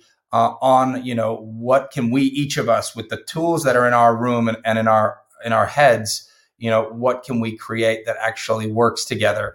Uh, i think initially when we started it was just hey i want to just the project is develop these songs. Um, whether we get to a point where they're actually good enough or we think it, it, it's worth finding a way to record them we'll see. It was just you know he's a musician sitting on his hands i'm a, a you know a, a, a, professional who works from home sitting on my hands you know for small periods of time. You know how can we take that opportunity and and and flesh out the instrumentation the arrangements of something and see what we've got? Um, and it was a great you know a, great collaboration. And and now we're at the point where we're like okay well we still have only developed the songs. We want to find out if there's interest you know. I th- i did i think i i, I nervously sent manu uh, as my barometer of like the core audience whether we're completely off uh, off the reservation with our sound. Right. Um, right. You know, because I was like, I need, I need some feedback. We're in a vacuum here. You know, I yeah. need someone from our community who understands kirtan to give me a little bit of bounce back because this this could be going a little bit crazy left of field, and I'm in I'm in lockdown. You know, there's a pandemic on. This could be just wild and wacky. Um, what did um, he say? If you want to share or not? He, yeah, no, he he he was really positive. I mean, he he he did sound it sound like you know. He said it sounded like Gurukuli cowboys out on the range, you know, with and suggested then he suggested a photo shoot with me and Dave at a campfire with leather chaps, just kind of cooking prasadam or something. Um, which I thought was I took as a good thing. He he wasn't like this is not gonna you know fly. We want something new and different. We're not doing Bhakti Without Borders against, but we still want people who actually enjoyed that to recognize it's not that we've completely now thrown everything out the window and said we're going to start from scratch. Well, why would you? That is and was an authentic expression of the music we want to make. There will be through line and elements, but we also want to bring something fresh and unique. Hmm. What would you say to someone who is like thinking of creating a music album? What kind of advice would you give? Because you've gone through this yourself. Now you're gonna, you know, your second one, hopefully. So, what advice would you give to someone like that? Um, I would say, you know, go for it in the first instance, you know, uh, and and learn some of that prosumer technology that's there. I mean, my mic is is a you know, it's a what do they call it, F eighty six or whatever, E eighty eight. It's a not a fancy mic. You can get affordable equipment. Uh, and the second thing I would say is know what you don't know. You know, and if you if you don't know and you've never done anything before, you might want to um, look at collaborating with a producer. You know, there's many you know, kirtan artists, Gauravani. look for a mentor, you know, Mayapuri, right. you know, someone who uh, a has has done something that you respect and and want to find out how how how to progress that. Uh, who also has the time to give you some nurturing. Hmm, that's great advice. Yeah, because I think that. Uh, you know, you have to also, I would say, understand who your audience is, who's your target and also understanding what your own motivation is like are you doing this for becoming famous or are you doing it for as a service or or are you doing it for the process of it it's instead of the result of it? That these are all things that i think that are important to you know kind of in your mind think of how because i love the way you explained it you know that that uh, it was like a lot about you know just recording these songs and uh, not even about you know putting them out into an album yet but just seeing what happens when you kind of put those things artistic things together i think is really uh, brilliant because that that shows kind of real good motivation and kind of a, a real kind of surrender to the process of the of of of kirtan and recording kirtan instead of seeing okay like what's the end you know?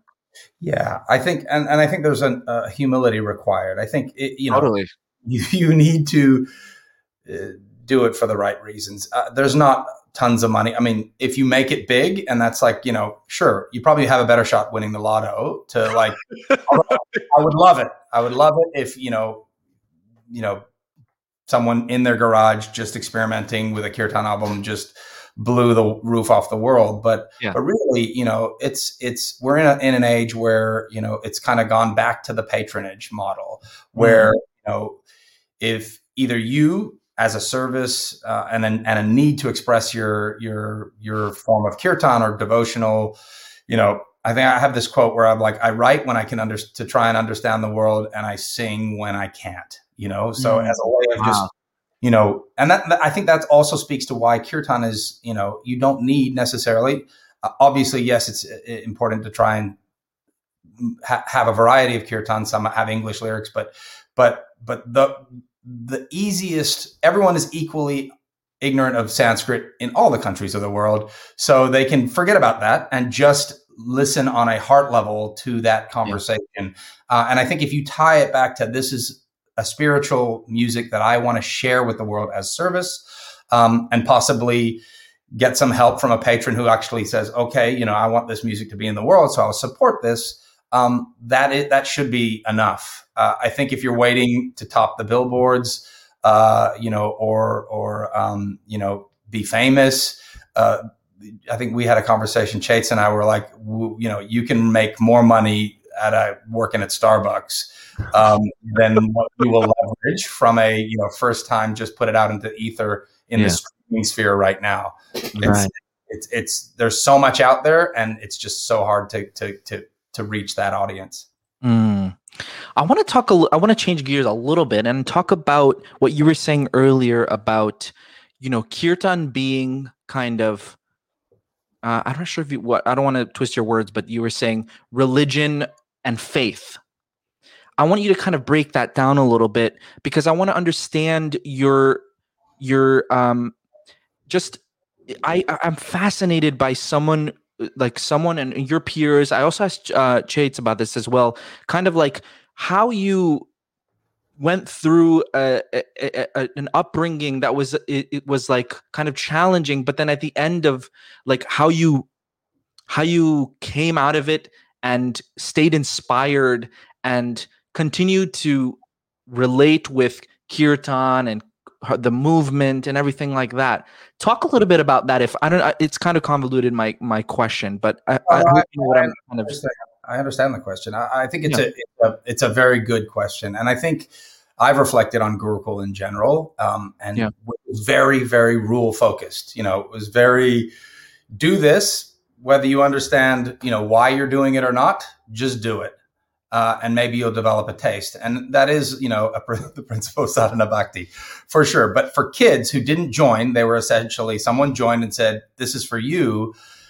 A lot of times, getting an investment and an, an ownership uh, of that tradition was never instilled. You know, so I yes, you've got someone who can do a, an amazing fire sacrifice when they're twenty, but actually doesn't want to. And I would say if we the paradigm and said, let's instill a love of God and service and kindness and compassion at the start, that passion will drive an interest in the rules. You know, that way, when you mm-hmm. take on these rules, then they're at your level of spirituality. You're not jumping up to like someone who's, uh, oh my God, one of the, your Kanishta, the next one, Majjhima Adhikari, when you're just not ready. You know, I, I think.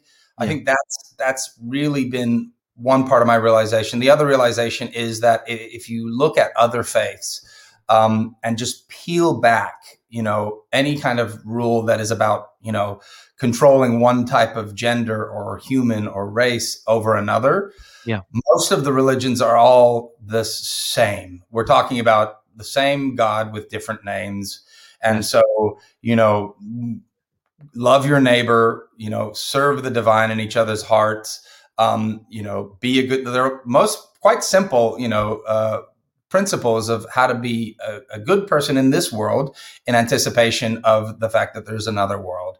Um, and I think you know when you see over centuries when you combine politics with religion or power with religion uh, or faith, there there there seems to be a, a constriction that happens, uh, and usually around control. You know, I want to control your ability to make a decision for yourself. Uh, I want to control your access to money or or, or, or freedom of movement. Um, and and I think um, that is not spirituality. I, I, think you know people need to learn self control. Uh, but I think you know to the degree you have an institution exerting control, that's actually pushing people away because everybody mm-hmm. has a personal relationship with with God that is on their that's their level. So you giving me relationship, um, you know, advice. Uh, if you're not my guru, then probably you know you need to take a step back and say, okay, when the time's right, you might you know add a, a, a religious principle that you feel like you're ready to embrace. Wow. I love that first point you made about if you're teaching, you know, kindness and and all these other things service and service to others and then then later on the rules will come on their own. Yeah. That's brilliant. I really i really resonate with that a lot. And so I, this is kind of a very kind of broad question but what is your relationship with with krishna? Like who is krishna to you? Uh well uh he's god. You know he's he's sorry, to put you on the, sorry to put you on the spot there. But. No, no. I mean, look, I've had so, I've had so many brushes with danger or jeopardy to have faith that there is some divine being, uh, whether you call him the Brahma Jyoti if you're from the Shankara tradition, or Krishna from Vaishnavism, uh, or you know any other name for the the, the same absolute truth, um, is a personal you know decision or connection experience. For me, I, I I just know, having grown up, there are devotees who haven't, and I've I've mentioned earlier that you know I've kind of there are days when I'm like, oh, you know, there's a lack of kindness here, or inclusion, or you know, community uh, that that doesn't feel like I'm inspired. Um, yeah. And I think that's really the, the you know going back to you know find a way to inspire people to want to go to the temple, to want to do the service.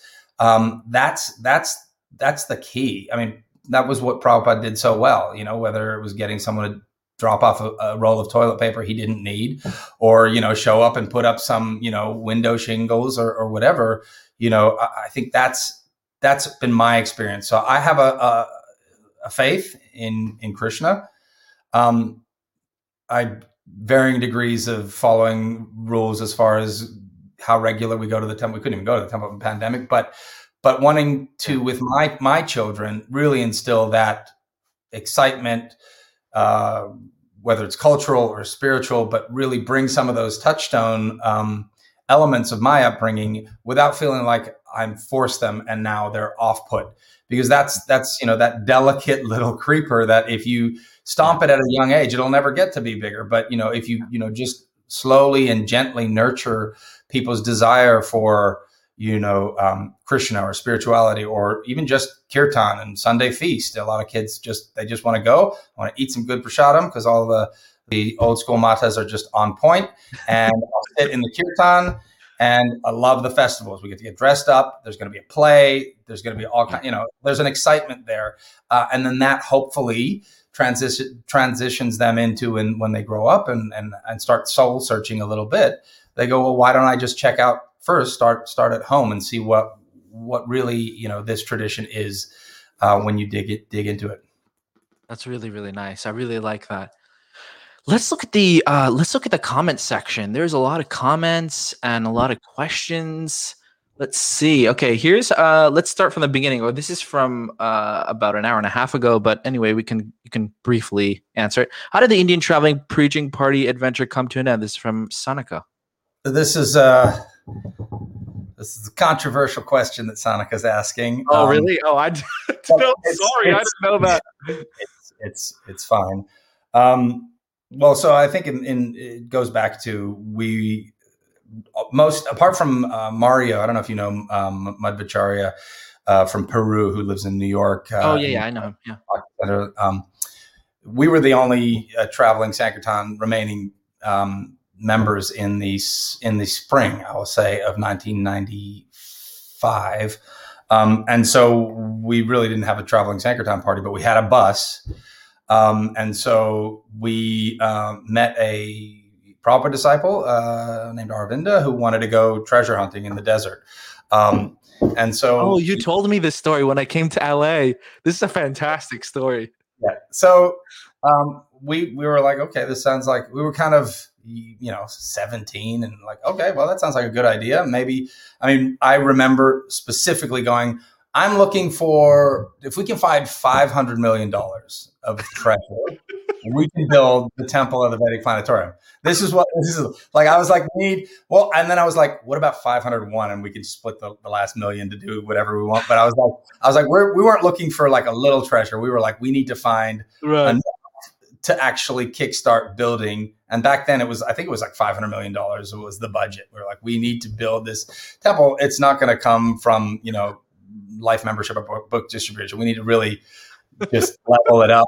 So we went out to the desert uh, uh, near Jaisalmer. Um, there's a village there named Kuldhara um, that had been abandoned mysteriously. Um, 800 years ago, just one night, the village fled.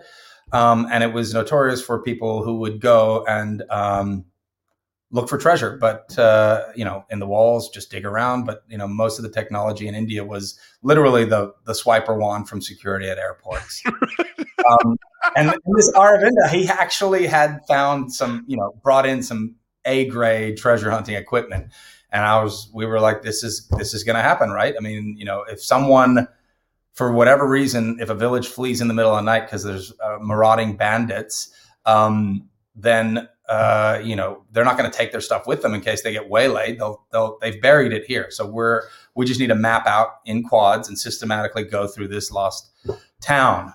Um, it was, it was after the tourist season. It was super hot, like 40 degrees plus. Um, and, uh, you know, we would find little things, you know, over the course of the days. Um, uh, a bell, the temple bell, had someone had s- stashed in one of the crumbling walls. Um, we, uh, you know, there was a lot of just tourist gum wrappers or bottle tops. Um, and, and there was a walk-in well that actually had a huge signal. So if anyone's interested in going have a crack, we were like, well, it's going to be pretty noticeable if we start digging up this well. We'll save that for last. Um, yeah. But uh, over the course of our five days there, we had um, we had uh, we found uh, a uh, hundred silver coins that were 800 years old. Um, and I was like, this is, this is, this is nothing. I can't even get a dome for this. I was like, we were looking for 500 million. This is not that. It's pretty cool. Um, and, and, interestingly, there was, I think, Farsi or Arabic language on it, uh, but also uh, little inscriptions, uh, carvings of uh, Krishna and Balaram um, wow. on those, you know, uh, on those coins. So we found 100 silver coins. Um, and we're like, well, this is we'll just keep looking. But um, over the course of the days, I think we went into town to check the value uh, and whether it was how old it was, or um, and then pretty soon, uh, I think we we ran into trouble with the authorities who did not like the idea of you know foreigners coming to to yeah, essentially loot you know um, uh, treasure. um, you know, per the Treasure Trove Act, it was it was it was okay, but I, I think just from a, a, viewpoint standpoint, it doesn't. There's you know, with India's having a horrible history of being repeatedly, you know, looted by foreigners and, and sacred uh, artifacts and, and, treasures being taken out of the country. You know, I think it was a bit um, naive to think that oh yeah, well you know, just because it's it's legal to do, you can just go and um, you know start looking for treasure anywhere. So uh, hmm. it ended in we you know basically uh, the treasure escapade came to an end. Hmm. wow, very cool story. Let's look at another question here.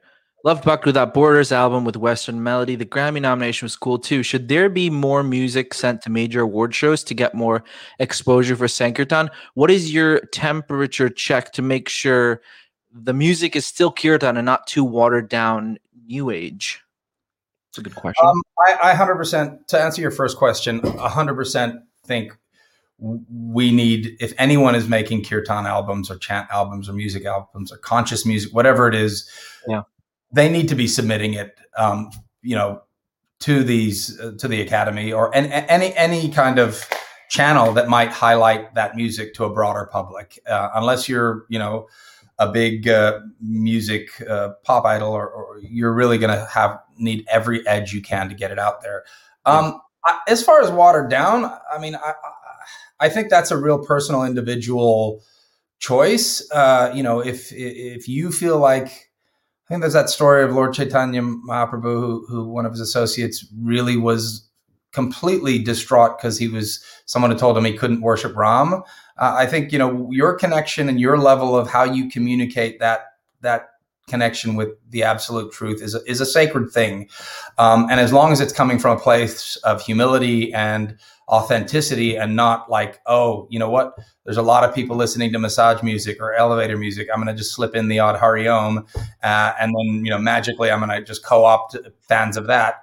Uh, i think that's that's where it, you know I personally think you have to make the music that's that's true to you, uh, and I think audiences, you know, they're being bombarded with so much packaged music that if you're not, you know, a big label packaged music who are working with the best producers in the world, then it becomes about authenticity. What is this music saying? What is it tied to? You know, we aren't new age music. This is like centuries old, old age music. Um, but at the same time, you know, there are people who are into that type of music who are also into and there's, and there's a, a, an overlay of fans of both types of music that I think broadening our um, format allows us to access. Wow, great. All right, let's see. Okay, is there a way people can view Burnt Ladu now? I watched it as a young adult when you performed in Gainesville, and it was so powerful and important understanding out the history. It looks like uh, Chaitanya Mangal put the link in there, so you can watch it on YouTube, right? Yes, uh, and it's one of the lucky things that happened. By the way, we made the album in that we didn't use the actual tracks. We recorded backing tracks of those songs so that Shazam doesn't pick it up and flag a copyright infringement. All right. This is a great conversation. Can you elaborate our evolution and reasons to differentiate between kirtan and mantra music? It's a really good question. Um, and I think Bates and I have had many long conversations about um, what is kirtan. I even have a subcategory called kirtana, uh, little bit disparaging, but you know, there's a difference, um, and I think it's really important to recognize the difference in in modern, um, in the modern zeitgeist that you know you need to tie back to authenticity. You can't just grab a harmonium, you heard a couple mantras, and start you know offering kirtan you know sessions at your studio because the cultural appropriation police will get you you know that's really you don't have a true connection to that music um, I went to a kirtan here in in uh, in Melbourne, and and they were singing, you know, Ganesha Sharanam as a mantra, and I, and someone said, "Oh, what does Sharanam mean?" And the woman didn't know. She said, "It means Ganesh, yay!" And I was like, "No, it doesn't. It means surrender." so I think it's really important to know what you're singing and where your where your background is. Um, you know, I think with the broadening uh, and commercialization of kirtan, there is a lot more, um, you know. Uh, cousins and relatives and different traditions that that come. Uh, the way we refer to kirtan is really, you know, uh, or at least the way I re- refer to kirtan is really, you know, in the temples with people who are, um, you know, know why they're doing it. It's not just you know something that came on the stage, you know, during the day at a at a at a spirit festival, and you just kind of going to go and you know do some interpretive dancing to. I think really you kind of whilst that that is beneficial, I think um, you know there's a distinction. One is kind of for a broader commercial audience, um, and it's more accessible. Um, and then there's another real pure. There's there is a, a, a faction of you know devotees who you know are very strict about this is you know how kirtan should be. No instrumentation, no English music added. Uh, you know, no kind of you, you know non-Indian instruments, and so it's it's an interesting dialogue. Um, I think you know as we you know we can tie kirtan to having roots with Vaishnavism. You can have kirtan has roots in um, in in the uh, Kundalini tradition, uh, the Sikh tradition. Uh, but beyond that, there's there's a whole whole um, uh, group of music that that you know whether it's shamanism or Native American or Tibetan mantras that is chant based, um, and I think that's part of what we've kind of realized is whilst kirtan is very narrow, uh, and you know, I looked it up. There's maybe you know, twenty to twenty-five kirtan type mantra music albums released a year. If you harness the collective of people working in you know spiritual chant based music, you know, ancient chants that are now fused with modern arrangements and instrumentation, it covers such a broad group. You know, right. everything from Yoruba to Qawwali to you know Jewish sacred music, um, and I think you know mantra music does cover a lot of them, but I think even broader is chant music, and that, that seems to be um, resonating with the, the broader com- community at the moment. Wow, very nice. Uh, enjoyed your time in London. What would you What would you be your top tips for sh- to share with up and coming artists in their early 20s today? I think you kind of answered that in in one of my questions, but maybe you can just uh, kind of make it yeah, into I, think, I guess.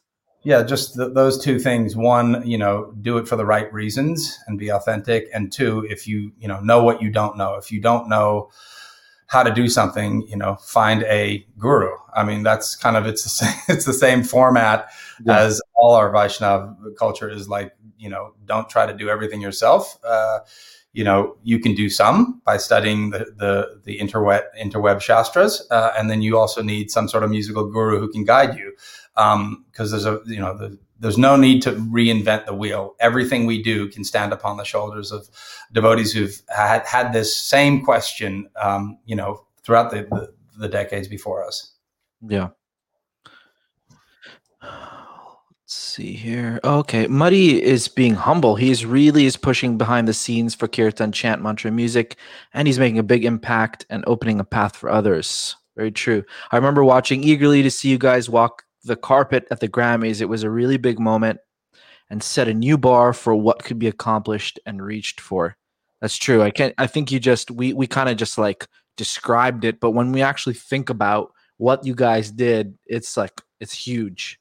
And I, I, mean, I think what we're hoping, and Chait's and I are, we are working on this, but we want that to be a stepping stone. So to the first question Cap asked, I don't want people to have to start from the bottom. You know, stand on our shoulders. You know, as as I did on top of, you know, Gauravani's and uh, but respectfully, uh, uh, you know, uh, standing near the shoulders of Aindra Prabhu in the temple room. I mean, I think you know each each effort of creative output should should broaden and and and, and leverage off of what's come before.